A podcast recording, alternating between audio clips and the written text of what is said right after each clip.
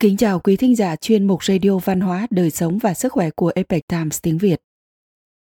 Hôm nay, chúng tôi hân hạnh gửi đến quý vị bài viết của tác giả Paul Prezia có nhan đề Tự do tín ngưỡng và quyền tự do hành thiện, câu chuyện về nữ tu Casimira Copus. Bài viết được dịch giả thanh ân chuyển ngữ từ bản gốc của The Epoch Times. Mời quý vị cùng lắng nghe. Các cuộc thảo luận về lịch sử tự do tín ngưỡng tại Mỹ quốc có xu hướng tập trung vào những cuộc đấu tranh của các nhóm thiểu số tôn giáo khác nhau chống lại sự áp bức ngay tại mảnh đất quê hương của họ. Điều này có khuynh hướng khiến cho góc nhìn bao quát bị phiến diện, đặt trọng tâm vào cách mà những nhóm này đạt được các quyền tự do dân sự, dẫu là ngay trong xã hội Mỹ quốc hay là kết quả của việc chạy thoát khỏi thành kiến tôn giáo, chạy thoát khỏi sự đàn áp hay bức hại ở đất nước quê hương của họ. Nhưng sự nhấn mạnh này là vào phương tiện thay vì mục đích, khuôn khổ để hoàn thành mục tiêu của họ thay vì chính mục tiêu, vốn là khát vọng công khai phụng sự Chúa và những người xung quanh.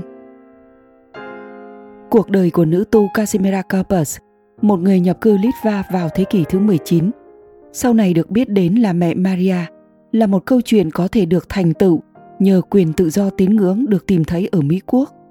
Câu chuyện của vị nữ tu này là một câu chuyện về việc phụng sự dựa trên đức tin mạnh mẽ vào Chúa và về khát vọng xoa dịu nỗi thống khổ của những người khác. Từ đàn áp tín ngưỡng đến tự do tín ngưỡng. Nữ tu Casimira sinh năm 1880 tại Ramigala, Litva, được nuôi dưỡng theo đức tin công giáo ở một vùng đất công giáo lịch sử, nhưng bà cùng gia đình và những người dân ở đó không được phép tự do thực hành tín ngưỡng của mình bởi vì đất nước Litva đã nằm dưới sự cai trị của nước Nga trong gần một thế kỷ. Trong suốt khoảng thời gian này, các gia hoàng của nước Nga đã cố gắng áp đặt Nga giáo chính thống lên những con người kiên cường này. Cuộc đàn áp tín ngưỡng đã không đi xa đến mức ép buộc người dân Litva cải đạo.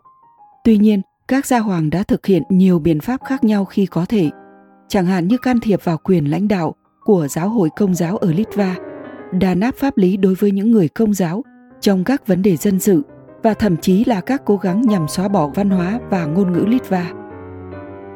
Vào cuối những năm 1800, một làn sóng những người nhập cư từ Litva đã đến Hoa Kỳ để tìm kiếm cơ hội và sự tự do tín ngưỡng. Nhiều người đã định cư tại vùng mỏ than phía nam của tiểu bang Pennsylvania để làm việc tại các mỏ than địa phương. Anh trai của bà Casimira, ông Anthony, đã trở thành linh mục và di cư sang Mỹ Quốc để phụng sự cho cộng đồng người nhập cư Litva. Linh mục Corpus đã được chỉ định đến giáo sứ Thánh Joseph của người Litva ở thành phố Scranton, tiểu bang Pennsylvania, và bà Casimira đã đến đó vào năm 1897, khi vừa 17 tuổi để làm quản gia cho anh trai. Một cuộc đời phụng sự Sau khi đến thành phố Scranton, bà Casimira đã chú ý đến một số điều – một trong số đó là cảnh ngộ khốn khổ của nhiều người nhập cư Litva, những người làm thợ trong mỏ than đá. Vào thời điểm đó, những người thợ mỏ làm việc tại những nơi vô cùng tối tăm và nguy hiểm. Khi thiệt mạng dưới các hầm mỏ sâu, họ thường để lại những gia đình đã mất đi chủ cột hoặc những đứa trẻ trở thành trẻ mồ côi.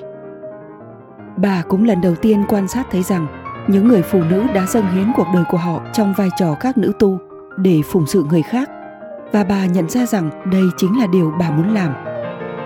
Con đường phía trước của bà Casimira trong cuộc sống cuối cùng sẽ kết nối tất cả những quan sát này lại với nhau. Đầu tiên, bà chỉ đơn thuần muốn trở thành một nữ tu chiêm nghiệm. Người sẽ sống, làm việc và cầu nguyện trong một tu viện kín và không bao giờ rời khỏi nơi đó. Tuy nhiên, nhờ anh trai bà và những linh mục khác chỉ dẫn, bà đã dần dần nhận ra rằng lời kêu gọi sống đời tu trì của bà cũng là lời kêu gọi xoa dịu nỗi thống khổ và giảm đi tình trạng thiếu hiểu biết của những người nhập cư Litva và hơn thế nữa, dạy cho họ về đức tin mà bà vô cùng trân quý trong môi trường văn hóa và ngôn ngữ Litva mà bà Hằng yêu mến. Vào năm 1907, bà đã sáng lập dòng tu của mình với tên gọi Giáo đoàn dòng nữ tu Thánh Casimir, được đặt tên theo vị thánh bảo trợ của Litva và bà được mang tên là mẹ Maria. Sau khi bà thành lập một ngôi trường nhỏ ở thị trấn khai thác mỏ của vùng núi Camo, tiểu bang Pennsylvania. Tin tức đã lan truyền nhanh chóng, các nữ tu trong dòng tu của bà sớm nhận được nhiều lời đề nghị làm giáo viên tại các trường dòng của người Litva trên khắp Hoa Kỳ. Mẹ Maria tin rằng Chúa hiện diện ở khắp mọi nơi và rằng bà có bổn phận hành thiện. Bà chia sẻ, giữ vững ý niệm tốt đẹp, dù cho bạn ở bất kỳ đâu và làm bất cứ điều gì. Hãy luôn tâm niệm rằng Chúa đang hiện diện nơi đây. Sức mạnh của đức tin Tại vùng đất quê hương của mình, bà gần như chắc chắn không thể tham gia vào một giáo đoàn tín ngưỡng, huống chi đây là thành lập một giáo đoàn như vậy. Bà chắc chắn sẽ không được phép làm chứng công khai cho đức tin của mình bằng việc tự mình với tư cách là một nữ tu công giáo tham gia vào các việc thiền nguyện chẳng hạn như giáo dục cuối cùng bà sẽ bị ngăn cấm tôn vinh nền văn hóa hoặc đức tin của những học sinh người Litva mà bà dạy dỗ. Nhìn từ góc độ này, sự nghiệp đáng chú ý của mẹ Maria có thể có được thành tựu là nhờ vào tự do tín ngưỡng. Hơn nữa, tự do tín ngưỡng không chỉ trao cho bà cơ hội để làm các việc thiện nguyện mà còn khiến bà trở thành một người cao thượng để theo đuổi những việc thiện nguyện khác. Mỗi lời yêu cầu mà bà nhận được đã mở rộng cơ hội phụng sự. Khi Đức Hồng Y George Mandelay, tổng giám đốc của thành phố Chicago, yêu cầu bà trông coi bệnh viện Holy Cross, mẹ Maria đã đáp lại bằng cách đào tạo các nữ tu của bà trở thành những người quản trị và các y tá. Vào năm 1933, mẹ Maria được chẩn đoán mắc bệnh ung thư vú. Bà đã sống trong nỗi đau đớn 7 năm, tiếp tục trông non dòng tu của mình và vui vẻ chấp nhận mọi nghịch cảnh. Khi bà qua đời vào năm 1940, cuộc khám nghiệm tử thi đã tiết lộ một sự thật đáng kinh ngạc. Căn bệnh ung thư đã di căn vào xương của bà, tạo thành một lỗ hổng có kích cỡ bằng một đồng 25 xu xuyên qua hộp sọ của bà. Các bác sĩ đã rất ngạc nhiên khi một người có thể sống với một tình trạng như vậy mà không hề oán hận. Mẹ Maria chưa bao giờ than vãn và thảm nhiên đối diện với căn bệnh, giống như cách bà đối đãi với mọi việc khác. Mẹ Maria được biết đến với sự khiêm cung và khả năng nhẫn chịu của mình. Tuy nhiên, phẩm chất nổi bật của bà với tư cách là một người Mỹ dường như là đức tính cao thượng, vốn có được nhờ vào quyền tự do tín ngưỡng mà bà tìm thấy ở đất nước đã đón nhận bà.